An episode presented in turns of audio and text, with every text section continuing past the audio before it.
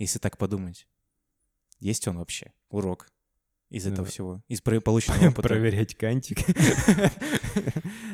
Я, кстати, блин, бриться каждый день, это ж вообще пи***, если честно. Ужасно, ужасно. Да. Про бытовой урок или просто... Да вообще в целом, какой, даже если он бытовой, типа, неважно. Может быть, э, я чувствую, что стал более ответственный. Вот. Думаю, да, тут, кстати, начинаешь э, по-другому строить свое общение с людьми. Ты понимаешь, что просто так на пролом ни с кем не получится перейти. То есть надо как-то учиться взаимодействовать. На самом деле, мне кажется, вот ну, в моей части большинство людей так понимало, у нас не было никаких конфликтов, но никаких-то неуставных отношений, нездоровых, да, драк, там, воровства и еще прочее, потому что все люди понимали, что мы здесь оказались заперты в этой системе, и нам надо как-то устроить, э, уметь строить коммуникации между друг Что другом. вам жить тут долгое время? Да, долгое время тут жить. И вот этот подход, что ты сначала настороженно как-то относишься к человеку, понимаешь, что надо с ним как-то выстраивать свое общение. Я, кстати, какой урок я вынес, что типа люди э, слишком сильно себя жалеют внутренне. В плане того, что ты можешь чем-то заниматься, но ты внутренне себя ограничиваешь тем, что ты типа себя жалеешь. И вот я как-то мне теперь я меньше себя жалею и больше типа сконцентрирован на себе в какой-то степени. Потому что, например, занятие спортом, я, особенно в занятиях спорта люди себя жалеют, потому что они считают, что они типа им достаточно, но на самом деле в спорте-то и нужно как бы делать больше, чем ты делаешь обычно, чтобы был прогресс. И вот э, в этом плане, мне кажется, и в жизни это перенеслось, что если ты недостаточно вкладываешься в то, что чем ты занимаешься, ты никогда, мне кажется, не добьешься чего-то такого сверхъестественного. Кстати, да, еще к этому хотел добавить по поводу ценить. Научил ценить, а, ну вот, возможность чем-то заниматься. Типа постоянно видеться с людьми или интернет. Э, Да все, абсолютно. действий. Столько возможностей Да, просто. да. Ну вот особенно, я думаю, первые 3-4 месяца 100% ты задумался, господи, у меня столько возможностей на гражданке, я столько всего могу делать. Вот, а я просиживаю время здесь. Всем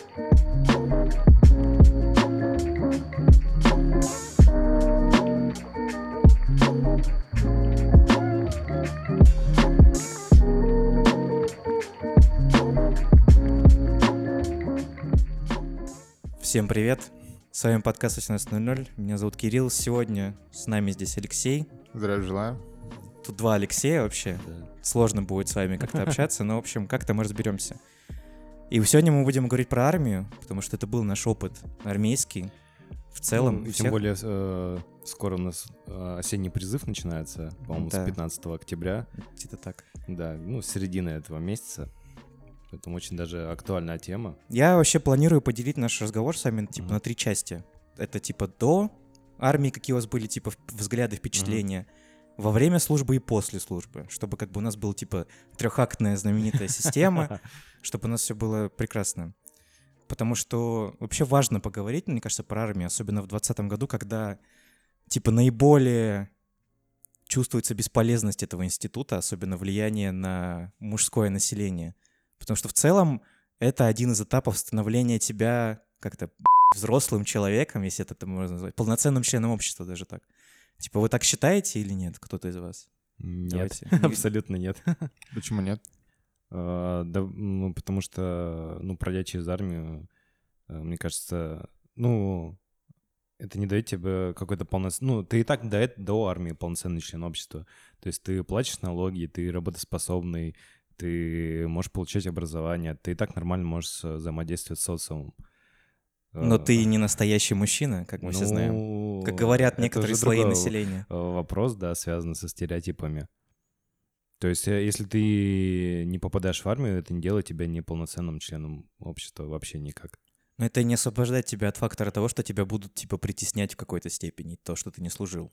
Ну, знаешь, тут есть э, очень такое расхожее мнение, и я уже как э, немножко, да, скачем э, по теме, но э, когда я вернулся из армии, искал себе работу, многие работодатели спрашивали у меня, ну, служил я или нет, и я говорил, что служил, и для многих это было, ну, не плюсом, а минусом, потому что меня спрашивали, ну, вот вы год провели, вы, наверное, навыки свои потеряли, вы там, наверное, обленились или еще что-то сделали, потому что в обществе-то э, многие люди понимают, что в армии, как бы, она не делает тебя лучше. Ты- все прекрасно понимают, что срочник там целый год занимается ничем, ну, ничем полезным. В смысле ничем? Ты что? Как ты так можешь говорить? Ну, Могу. Происходит превращение пацана в, мужч... Да. парня в Э, мужчину. Может быть, происходит, да, но можете вот после этого идти работать в органы, наверное, туда-то. На... Или на госслужбу. Да, ну и не- вот именно, что я пробовал э, в государственных органах, да, где-то устраиваться, и мне э, прямо открыто говорили, ну, наверное, за год вы там поглупели. Ты как, кстати, считаешь? Вот, типа, ты считаешь, что это какой-то плюс, помимо того, что у тебя появляется военник, Лёш? Ну, то есть военник — это в нашей стране важный документ для пацана, ну, для парня. Но я вообще, понимаешь, э, в целом э, ко всему отношусь э, положительно. Я считаю, что это лишний опыт. Вот. То есть, ну, по факту опыт никогда не бывает лишним, но я думаю, что это везде нужно искать плюсы. Вот, поэтому а, армия, конечно, ну, у меня очень сильно разделилась жизнь до армии и вот после. Вот, я на самом деле очень много, помимо друзей и знакомых, приобрел опыта, вот, даже в плане общения с э, людьми, вот, э, на- находить, может быть, подход к ним. Вот, у меня, можно сказать, испарились. Вот, я снял розовые очки, которые у меня были до этого. Вот, и у меня также были стереотипы о том, что, а, что он из разряда мне это армия. Ну, понятно. Вот, как у всех. потому что я целый год. Нет, на самом деле я, я пересмотрел чуть взгляды на свою жизнь. Вот. Может быть, подробностях я сейчас не расскажу, не сформулирую. Вот. Все то, что я хочу передать. Вот. Но в общем и целом я, я считаю это как очень ну, положительный опыт для меня. Ну, вот давайте тогда и начнем говорить о том, какие у вас были представления, типа, до службы, ну, типа, до начала службы, потому что Леша сказал, что у него были, у тебя были, видимо, какие-то, ну, как бы романтизированные представления, я так понимаю. Что я знаю пацанов, которые с ну, мы, которыми мы служили, типа Саша Веркеева, который считал, что он придет в армию, и там он будет бегать через полосу препятствий, стрелять из автомата, ну, то есть станет каким-то, типа, нет, нет, Рэмбо. на самом деле таки, такого у меня не было. У меня единственное было вот... э, ну, всех пугали дедовщиной, все же в курсе, да, вот это. Да, да. Вот, естественно, я думал больше об этом. Вот. О том, что а, как бы мне там из разряда выжить. То есть у меня не было вот такого, как у... Потому что у всех есть, э, еще примешивается к этому немного расовая штука, когда ты попадешь в часть с дагестанцами. Да, да, да. И вот вот эти эта вот фобии, херня. страхи. и так Да, и у всех были стереотипы. Но у меня, типа, взгляд был другой, потому что я, как бы, родился во- и вырос в военной семье, я в казармах жил, я знаю много историй, которые связаны с дедовщиной, я ее сам, типа, в детстве видел. У меня даже есть история, как мой дядя, когда служил в части, он стоял на банке э, ночью, ему захотелось пойти в туалет, а там была банка, что, типа, ты не как у нас, например, с тобой, Алексей, в части, что, типа, ты ходил и занимался какими-то своими делами, ты стоял, типа, Мгм. и ему захотелось в туалет, и он насал, короче, в, в мыльницу. Ну, было, видимо, единственное, что было с ним рядом. И вылил в окно. Мгм. Видимо, там было рядом окно. А под окном проходил офицер. Ага. И все, в общем, все выходящие из э, моего дяди э, вещества попали на офицера. Ну, понятное дело, пацана как бы отпиздили потом. То есть это было нормальной ситуацией, когда это было типа в начале 2000-х годов где-то, 2002 может быть. Это было на- нормальной ситуацией. Сейчас, мне кажется, что в большинстве частей сложно говорить, наверное, точно, но мне кажется, сейчас э, в плане с дедовщины стало, наверное, намного проще в плане того, что ее стало меньше. Возможно, это просто пережитый Ну, опыт именно нашей не- службы. Недавно Шойгу же заявил, что полностью дедовщина в армии искорена. Ну, потому что раньше... Хотя за несколько месяцев до этого Да, был да, да. случай с Когда- тем, как парень расстрелял, Ну, Там был очень слишком криминализированный случай, когда чувака хотели э, изнасиловать или что-то с ним такое. То есть его, по-моему, даже оправдали, если, если я правильно помню.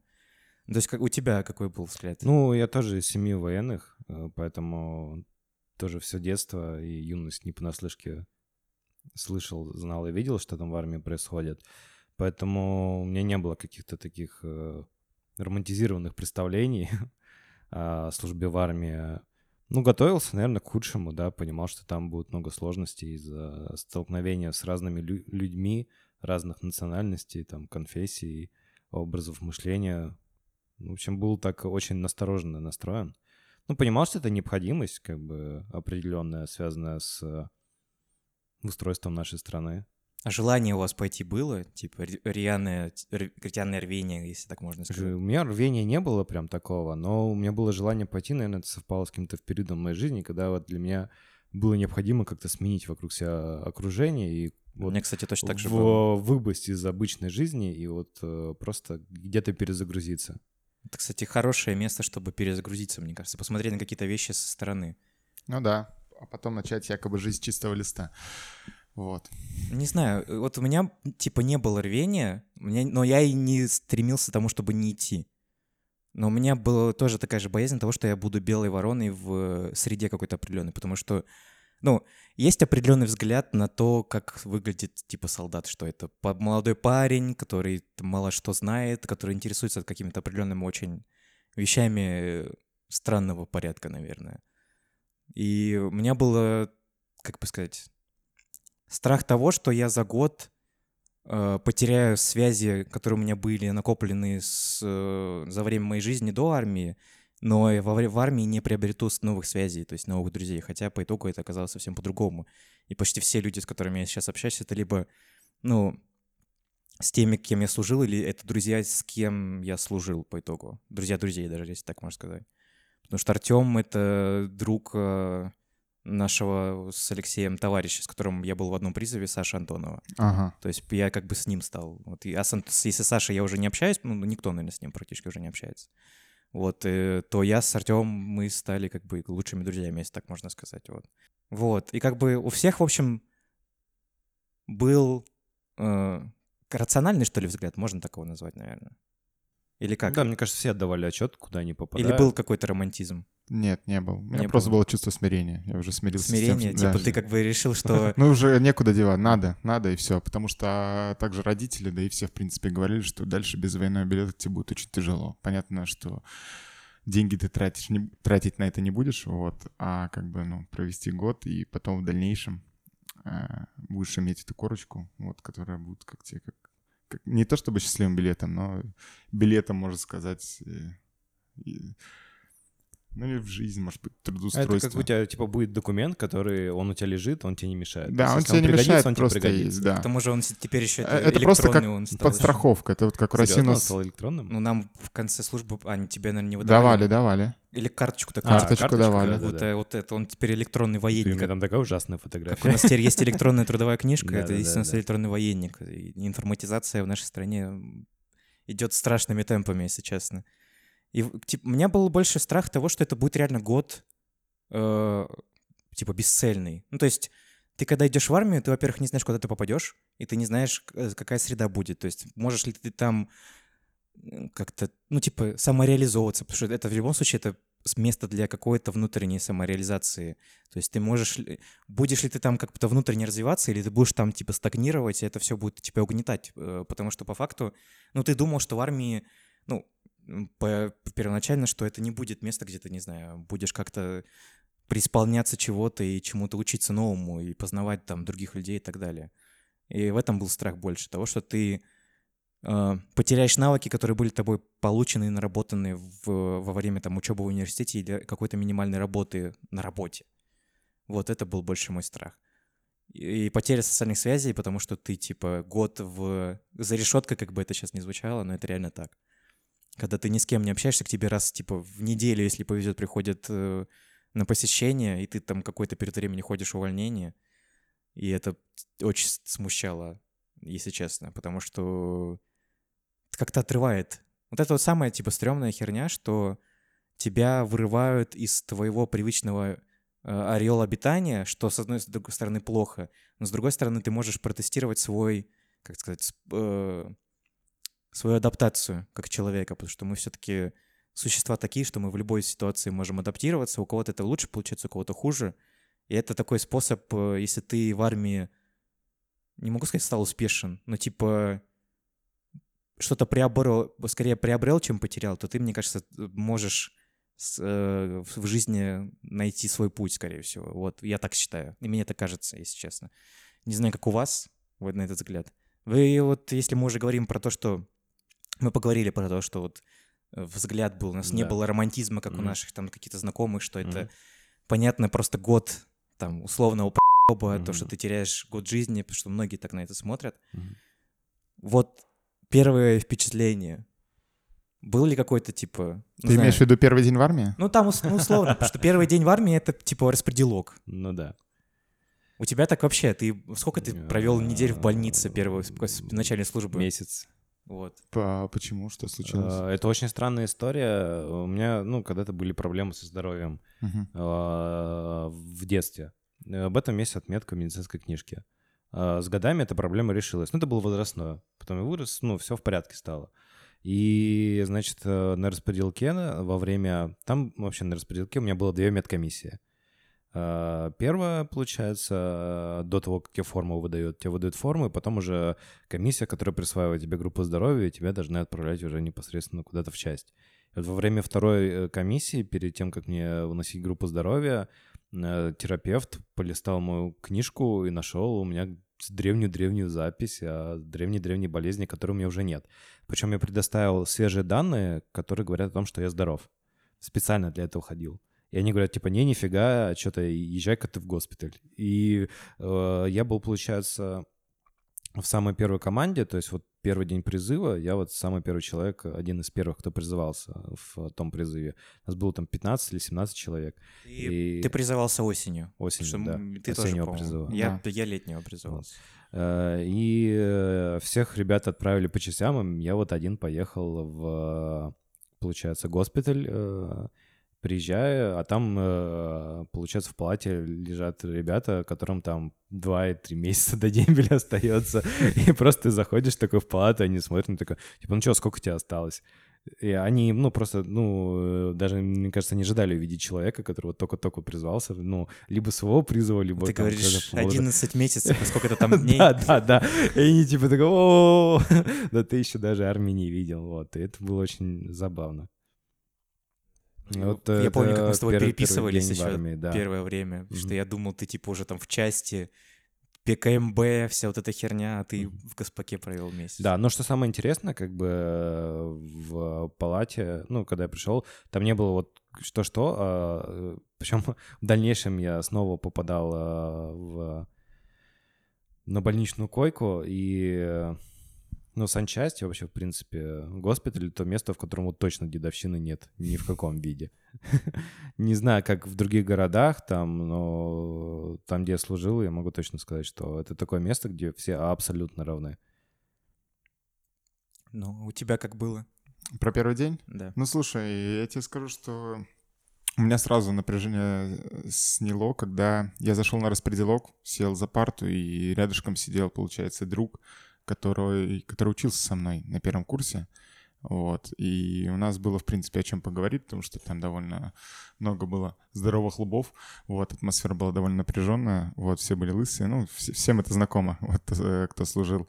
Вот. А затем, затем, а, когда я, в принципе, осознал, что, ну, когда нас уже везли в УАЗике в часть, я уже осознал, что я еду с этим другом, с которым, в принципе, ну, довольно близко знаком.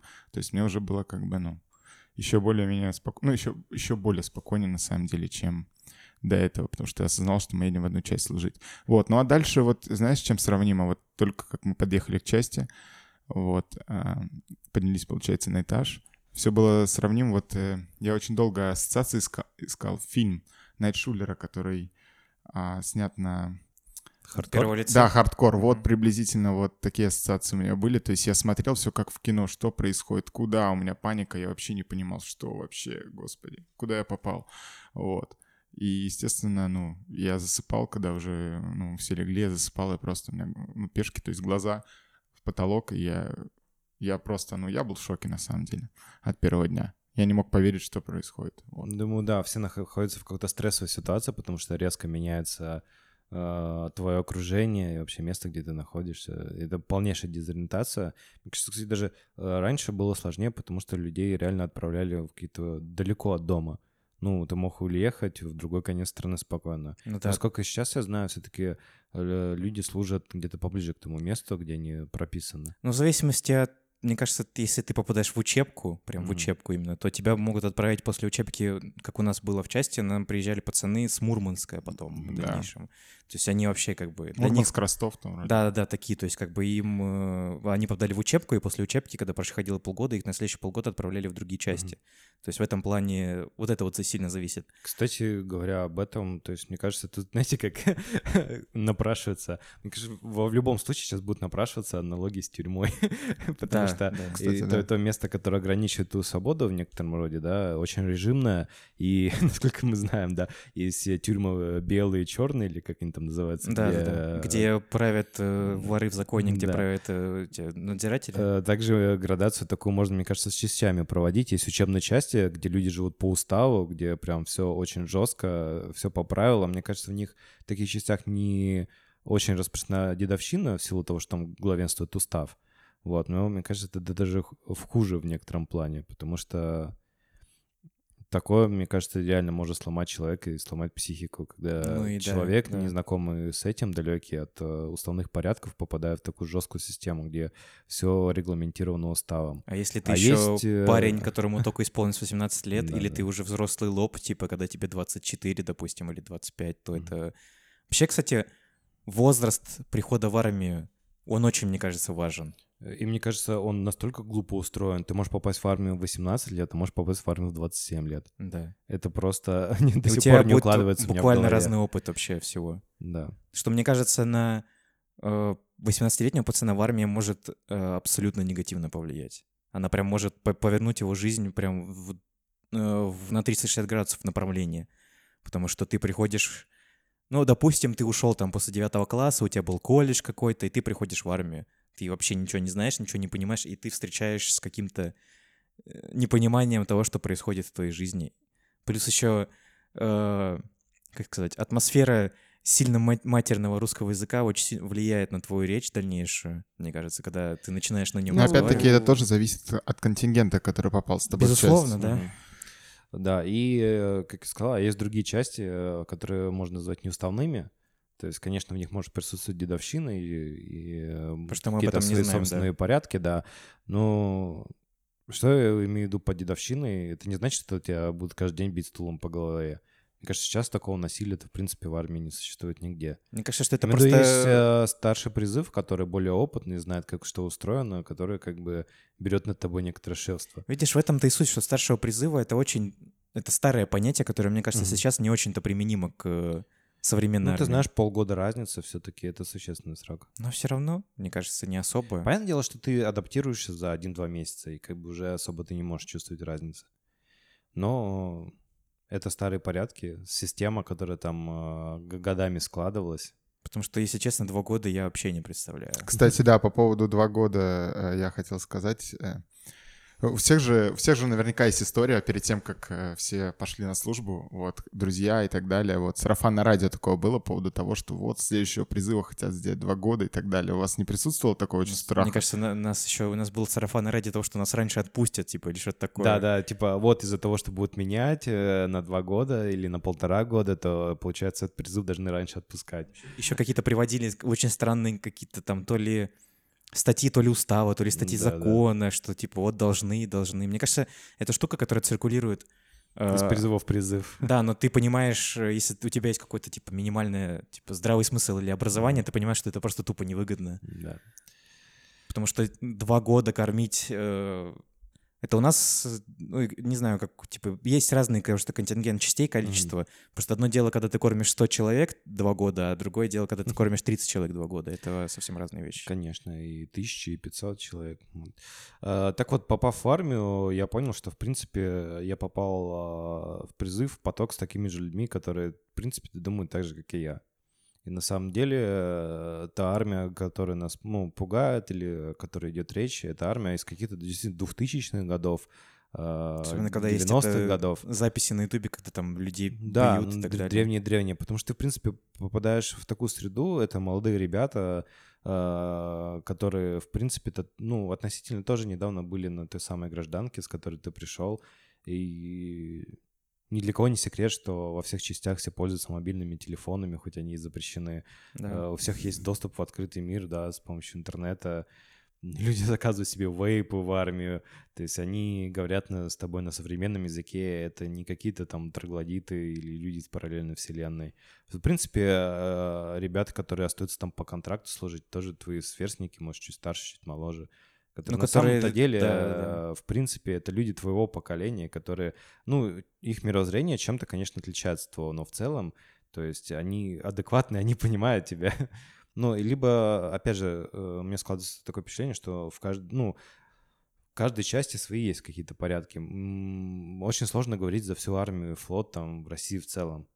Хотя они живут, понимаю- живут по одному уставу, но да, они реально все это разные. очень странно, да. То есть, э, казалось бы, один устав, од- одна единая система, но мне кажется, опыт службы в одной части, он кардинально может отличаться от опыта службы вообще в абсолютно другой части, там, э, флотской или армейской, на корабле или на суше. На корабле, мне кажется, все равно сложнее в большей степени. И, получается, попав э, в армию, у меня сложилось впечатление э, некоторые тоски, но не из-за того, что я вдали от дома или мне чего-то не хватает, а из-за того, что все, кто там находится, от срочников до контрактников и офицеров, они все тянут эту лямку. Они все абсолютно ждут дембеля. Старый призыв ждет дембеля, молодой призыв мечтает о дембеле. Контрактники э, говорят, ну там, вот, все, через 10 лет контракт заканчивается, получаю квартиру и сваливаю отсюда. Офицеры ждут военной пенсии. Все, кто попадает в армию на любом уровне, они все ждут, когда эта армия закончится. И вот это ощущение лямки, тянущейся, вот этой тягучести времени, что все ждут, когда для них армия закончится. Это очень странное чувство, и оно было со мной всю службу, и оно отчетливо и очень ярко возникло у меня уже под конец службы, когда я уходил, а, со мной, ну, прощались э, многие, получается, служивцы, в том числе и контрактники, и офицеры. У меня были хорошие отношения в части и все были так рады за меня, это было очень странно. То есть я иду в сторону КПП, ну просто уже иду, я гражданский человек, и мне на вход, ну, на встречу попадается несколько там знакомых капитанов, да, и они просто подходят ко мне уже, мы как гражданские люди, они обнимают меня, они рады за меня, они говорят, ну, типа, все, давай, все, увидимся с тобой на гражданке, там, на дембеле. И я вижу, что они тоже хотят уйти отсюда. Ну, И я понял, что это такая система, из которой вот вс- все, кто в нее попадает, они потом просто начинают ждать, когда для них это все закончится. Кстати, об этом так не думал, что типа все прям ждут. Просто, я не знаю, мне кажется, не попад... мне не попадались офицеры, которые служат, или там контрактники, которые служат в армии, потому что типа они любят армию. Или потому что, Что они... тоже очень странно. Или потому что они типа, как это, как правильно сказать, не породистые военные, а в том плане того, что у них просто в семье очень много военных было. Да. И, кстати, что именно там я понял, что смысл контрактника — это человек, который пришел туда за деньгами, он выполняет все эти вещи. Я реально не встречал в армии отбитых патриотов, которые прям рубятся за армию, потому что, типа, у, я военный, типа, хочу убивать, хочу быть профессиональным убийцей, там, я хочу отдать свою жизнь э, за благо Родины. Нет, это все люди, которые э, делают это, потому что, окей, я буду это делать, и мне будут за это много платить. Я наемный Но опять же, мы обговоримся, что это мы говорим о тех частях, в которых мы служили, потому что мало ли где-то в, Да, конечно, конечно. в какой-нибудь части в, в Сибири есть такие люди, которые говорят, Рвутся в Сирию. вот эти пиндосы, типа, вот они там арабов. это, да. Ну что такое? Вот как вот, ну, не знаю, первый день, понятное дело, что это шок. Вот КМБ проходит, и ведь начинается совсем другая служба у всех. Абсолютно КМБ, но более уставное. Ну, потому что ты, у тебя ограничения определенные Да. все-таки есть больше, чем э, когда у тебя в начале службы. Но все равно меня больше смутило то, что э, мне всегда это казалось, когда вот мы служили в, в армии, мне всегда это казалось, как будто мы играем как в театре каком-то, типа. Да, а, ощущение полностью э, нереальности происходящего. Как что будто это все- понарошку. Вот у них всех есть костюмы, у нас всех есть костюмы, мы выполняем какие-то роли, Даже ботафорское оружие выдает. да, но иногда и да. Вот, и все, типа, у всех есть сценарий, ну, и все импровизируют. Не, не- типа, вот есть сценарий, устав это называется. Это сейчас в ассоциация с, это, с фильмом «Шоу Трумана», нет? Ну, типа того, да, это какой-то... То есть ты... все- У вас это постоянно... Да, не переверни стол. У вас есть постоянно... э, кажд- у вас, причем это шоу Трумана плюс типа день сурка, короче. Это, это очень странный микс, когда у тебя в среду резиновый день, э, там еще у тебя в пятницу ПХД, в субботу ПХД, ну, типа там парково-технические дни или там уборка, в воскресенье там вы представлены себе, в понедельник у вас начинается шмон, условно. То есть все вот как бы постоянно, постоянно, постоянно вот так вот из, изо дня в день, изо дня в день. И как бы и все вот понимают внутренне, типа, что это все вот, типа, у кого на год, у кого там на определенное время. И вот все исполняют роль, э, соответствующей своей вот этой вот, э, отображающему эту информацию, погону там и так далее. И меня всегда это смущало, потому что э, ты вот сообщаешься с большинством людей, особенно там, не знаю, с контрактниками, с которыми мы там общались, условно, и они все все прекрасно понимают, когда ты с ними общаешься типа один на один, или ты просто в какой-то более-менее неформальной обстановке, когда нету, ну, э, скажем так, людей, которые старше по званию. Но когда нужно, типа, приходит разнарядка задрочить, или приходит разнарядка, типа, что-то сделать, тогда абсолютно другие люди включаются. И это очень, как бы, такой, блин, странная херня, потому что многие из этих людей сами были в такой же ситуации. Давным-давно, возможно, некоторые из них, возможно, не так давно, но это, блин, всегда меня удивляло. И давайте поговорим про вот этот как раз-таки адаптацию. Типа, вот ты, Леш, ты быстро вообще адаптировался к этому моменту того, что типа переключился с гражданского человека в условного там военного? Или Когда у тебя ты, не было э, такого? Э, быстро ли ты принял правила игры вот этой и начал играть по этим по правилам? Ну вот если вспомнить, наверное, наверное, все это длилось до того момента, пока не шел наш старший призыв. Вот. Как только... То есть, может быть, первые три месяца я еще пытался понять, что происходит, вот, смириться до конца с этим. Вот. А дальнейшие три месяца, может быть, уже была борьба... Э, даже не то, чтобы борьба.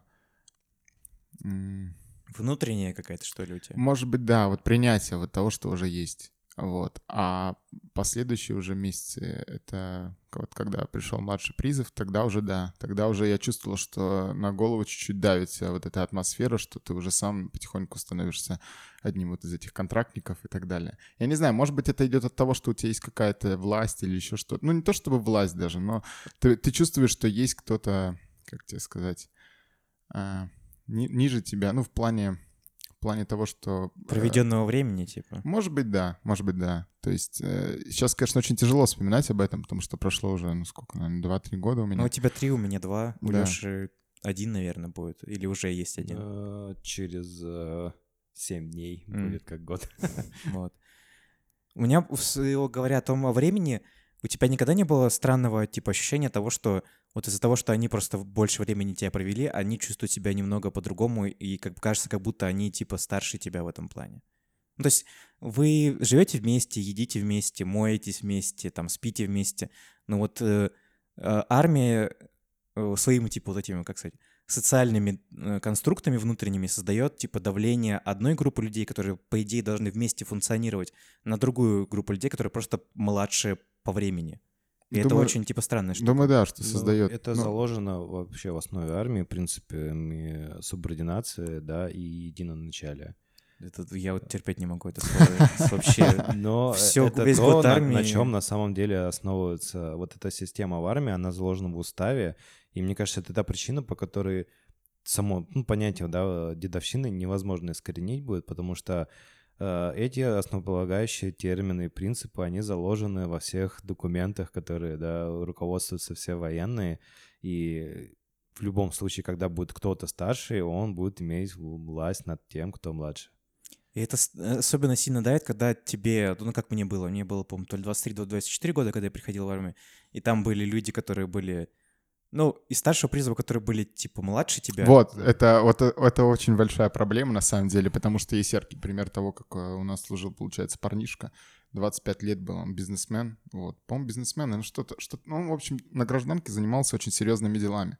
И когда он попал, получается, в армию, вот, он столкнулся с тем, что нужно подчиняться парню, который недавно закончил школу, ему 17 лет, и он, можно сказать, ну, вот. И, естественно, ну, это вообще для него была очень проблема. Видишь, и для кого-то это критический фактор, возможно, становится, мне кажется. Потому что э, вот в этом, кстати, и проблема прихода в армию в разный возраст, потому что у тебя разные... Ну, у вас у всех разный статус типа там, за воротами, условно. И когда вы приходите сюда, вы обнуляетесь, как у нас в стране сейчас.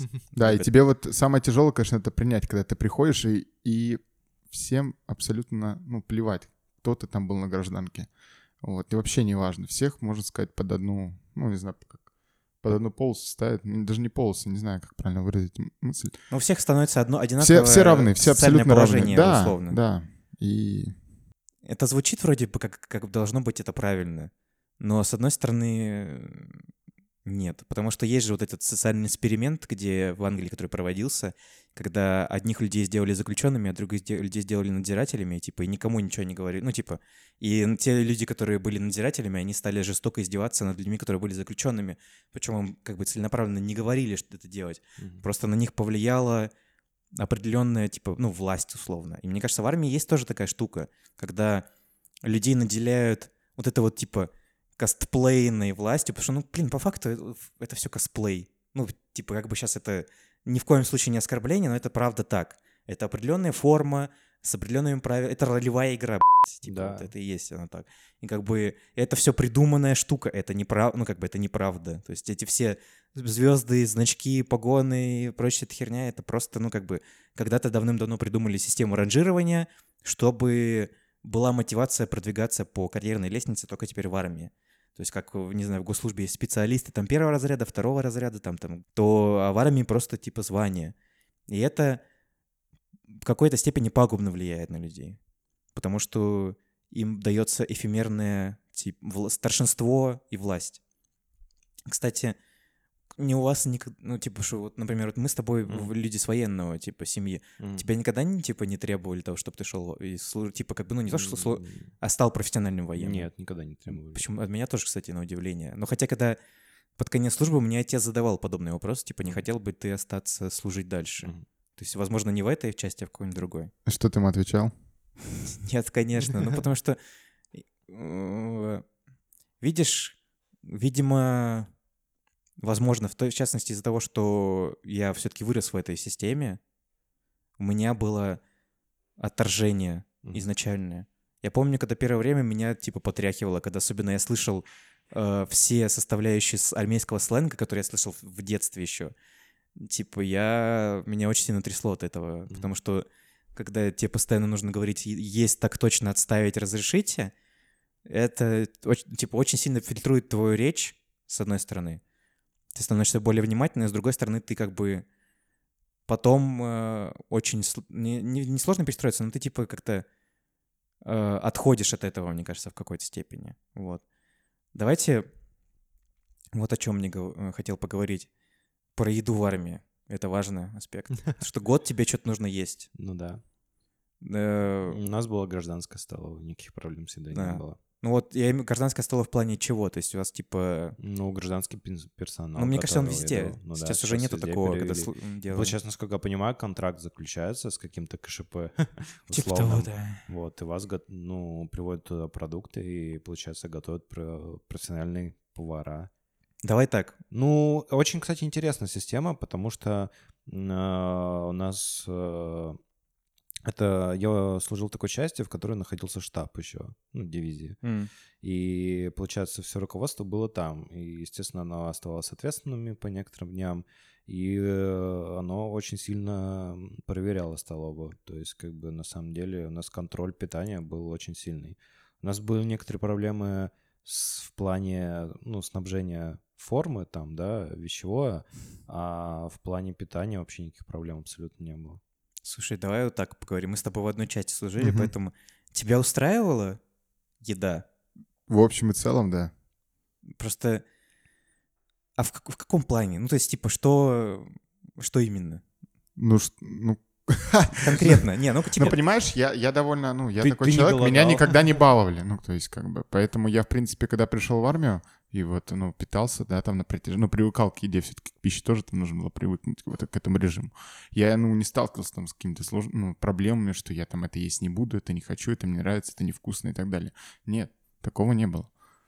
Всегда был выбор, каких-то пищевых проблем у меня тоже не было. У меня была фигня, что я просто в, в обычной жизни ем меньше, чем, короче, в армии.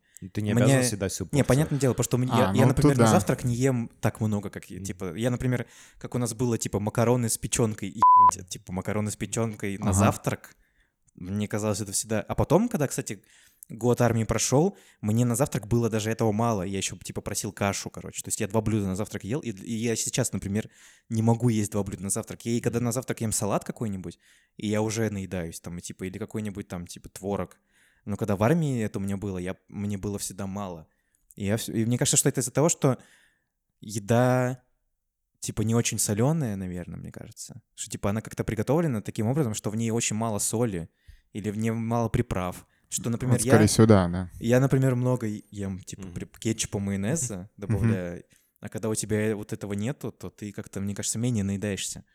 Но когда вот сформировался режим питания, я быстро, ну, я, мне мало было, и я быстро, типа, ну, как бы, гол- э, состояние голода быстро приходило ко мне. Но ужины я терпеть не мог в нашей с тобой части. Это был С просто этим я ужас. Да, согласен, это да. всегда рис и рыба. Да, Мне это кажется, во всех просто... частях, да, То это есть в ужасно. зависимости от того, в каком конце очереди ты стоишь, Мгм. тебе сто процентов не достанется рис, короче. Ну да. А что у вас было вместо риса? Или Ну, просто ничего не доставалось? Капуста у нас А, была. капуста. Отвратительная капуста, после которой хотелось бежать в туалет. Понятно, понятно. Кстати, именно э, если мы говорим о том, что нам дала армия, и сейчас мы обсуждаем именно прохождение службы, мы говорим о каких-то вещах, сопутствующих службе, да, косвенно. Э, Опыт и опыт с общением, с общением с людьми, да, то, как мы можем э, проявлять себя в различных ситуациях. Но э, мы говорим о том, об этих плюсах, как это то, что нам армия дает не напрямую, косвенно, что ну, сопутствует э, армейскому опыту. Ну На да, самом деле, с- мы типа же идем в армию для того, чтобы э, пер- первоначальная цель это овладение какой-то военной профессией, да, что в случае чего призыва какого-то мобилизация, да, вы бы могли. Овладеть военной э, профессией, это ты так называешь, да? Да, да, да. Вот, вы, ну, в случае мобилизации вы могли бы себя проявить, да, так или иначе, потому что это закреплено в ваших военных билетах, так или иначе. И э, армия, как вот институт для военного человека, да, сделала ли армия из вас всех военных? Мне кажется, нет, с этим армия не справляется. У меня стоит э, в военном билете моя должность, что я старший химик. Я вообще ничего из химии не знаю. То есть я не знаю, что в ваших военных билетах стоит, но именно военный армейский опыт, мне кажется, никто не получает. Ну, с- И, мне кажется, это построено так, что э, из-за боязни, потому что офицерский состав, он очень боится, что с тобой, как срочником, что-то случится. Тебя никогда не допустят к чему-то есть серьезному, ни такое, к да, технике, ни к оружию, потому что они лучше отправят тебя подметать что-то, потому что это безопасно, и с тобой ничего не случится, чем они реально захотят тебя обучить какой-то военной специальности, и на которой ты можешь травмироваться. Из-за этого могут слететь погоны, могут решить премии. ну, можно вообще в тюрьму сесть из-за Да. этого, да. А, И, собственно, из этого возникает большой вопрос вообще, в принципе, о необходимости тебя как о срочнике. Потому что тебе не доверяют, а тебе э, ты для той системы, в которую попадаешь, проблема и абуза, которую надо одеть, кормить, с которой не должна болеть, которая не должна покалечиться, которая не должна умереть. Э, И особенно ясно я осознал о том, что, в принципе, срочник в России — это совершенно ненужное явление, когда зимой мы все начали болеть. У нас заболело 80% э, срочного состава по всем частям, даже, по-моему, более 80%. И знаете, как повлияло это на жизнь наших частей? Вообще никак. Просто срочники, э, просто контрактники начали служить. Вместо того, чтобы ходить и, э, и стрелять сигареты да, у срочников или пинать значит, половые органы, они просто начали нести свою службу так, как они должны ее нести. И все минус 80% срочников. Просто контрактники начали выполнять свою работу. И я вернулся после всего, ну, очередного попадания в госпиталь, потому что у нас зимой э, все начали болеть пневмониями, как очень актуально, да, Ну сейчас. да, да. э, Слушай, ну я думаю, ты бы так не размышлял, вот если бы ты попал в нормальную какую-ибудь часть, где есть нормальная боевая подготовка, Ну, КМБ и хотел так сказать, далее, если бы, типа, ты была бы учебка, совсем- ты то бы да. совсем по-другому размышлял. Естественно, это был рассос, наверное, жесткий, так же, как у нас, Кирюха. Я не скажу, что у нас прям армия. Но у у нас Вот. попадали, у нас, получается, в части на этаже, э, на, это было три этажа, первая наша часть, а в третьей она всегда была для людей с учебки. У нас, э, получается, парни э, с летной учебки были, с летчиков. Их там э, жестко так сказать, дрочили в учебке по то, как, а, получается, бомбы в самолеты загружать, ну, всякие такие прочие Мгм. военные вещи, реальные, да. Это круто, у них учебка была там 3 или 4 месяца. После этой учебки они все попали на склад ГСМ, и вся их служба была в таскании бочек с горючим. То есть, опять же таки, да, окей, они прошли там ну, жесткую теоретическую, возможно, практическую подготовку трехмесячную. После учебки они все равно попадают в части, в котором их они никогда не будут загружать боеприпасы в самолеты срочника. Этого никогда вообще не доверят.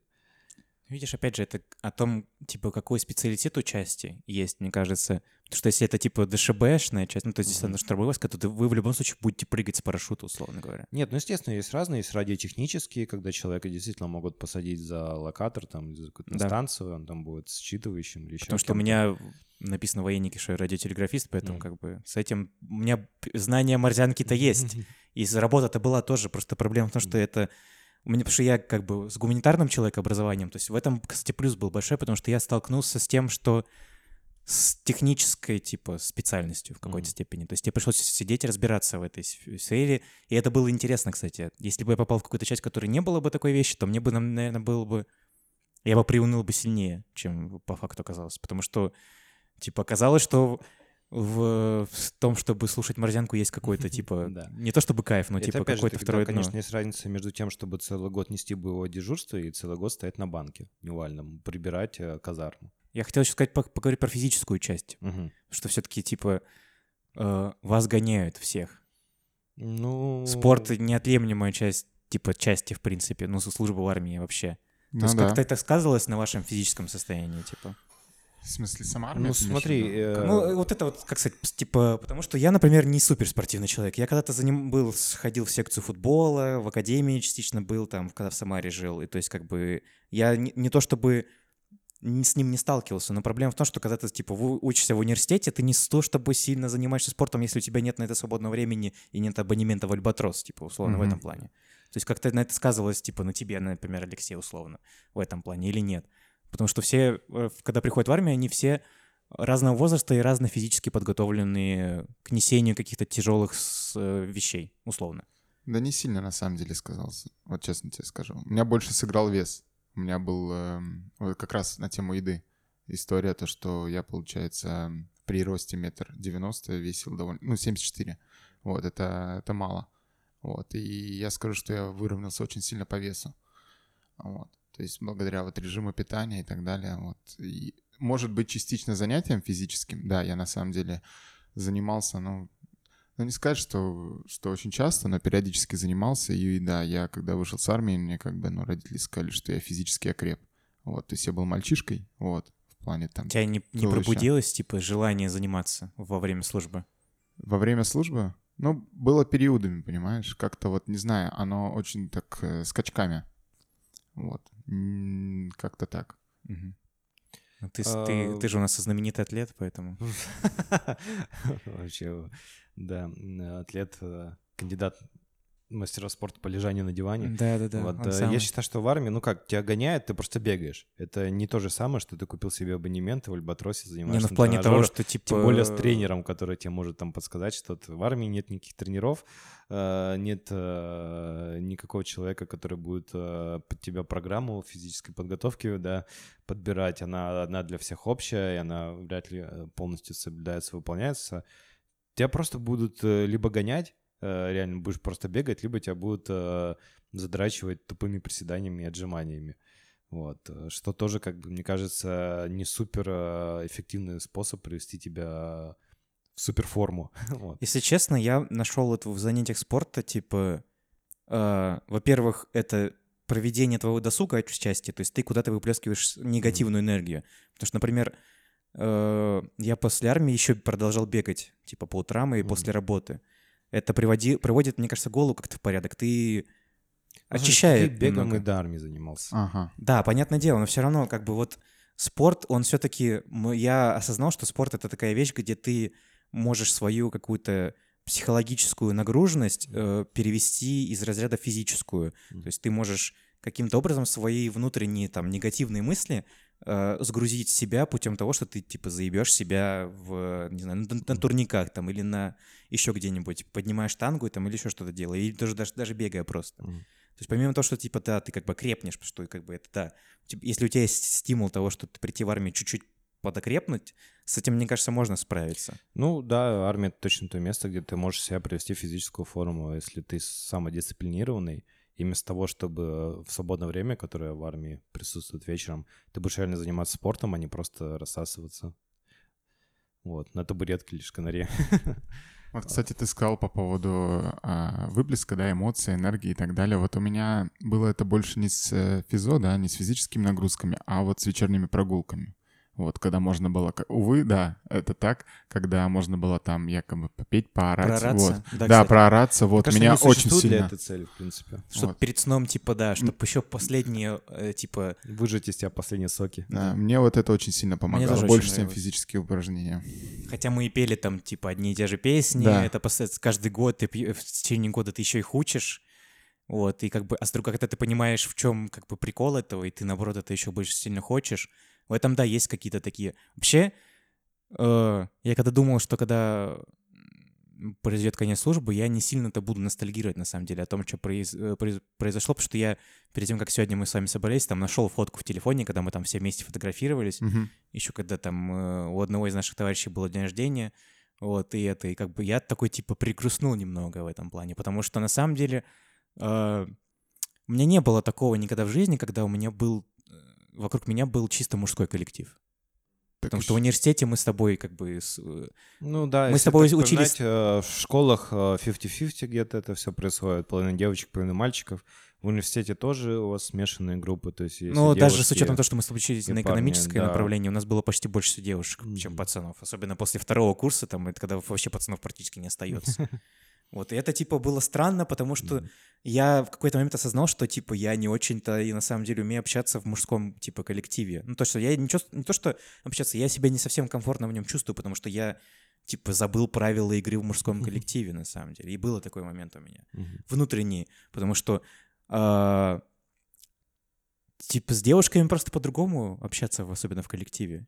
С ними как-то проще договориться в особенности Ну, какой-то кстати, степени. девушки-то тоже в армии есть. Да, да, у нас были женщины, но все равно как бы в этом плане. То есть не было ли у вас какой-то такой вещи, что типа у вас был ступор или нет? Не, у меня не было. Не. Э, Перед тем, как пойти в армию, ты не, ну типа в том плане, что когда ты попал, у тебя ты попал в чисто мужской коллектив. Конечно, был ступор. Вот у меня, например, на своем примере рассказываю, что, в принципе, я рос и воспитывался больше в женском коллективе, вот, нежели чем мужском. То есть, как бы с отцом я там особо не общался, вот, братьев тоже особо не было, вот. И да, у меня очень сильный, даже не знаю, как, наверное, а, сдвиг, сдвиг вот э, в голове.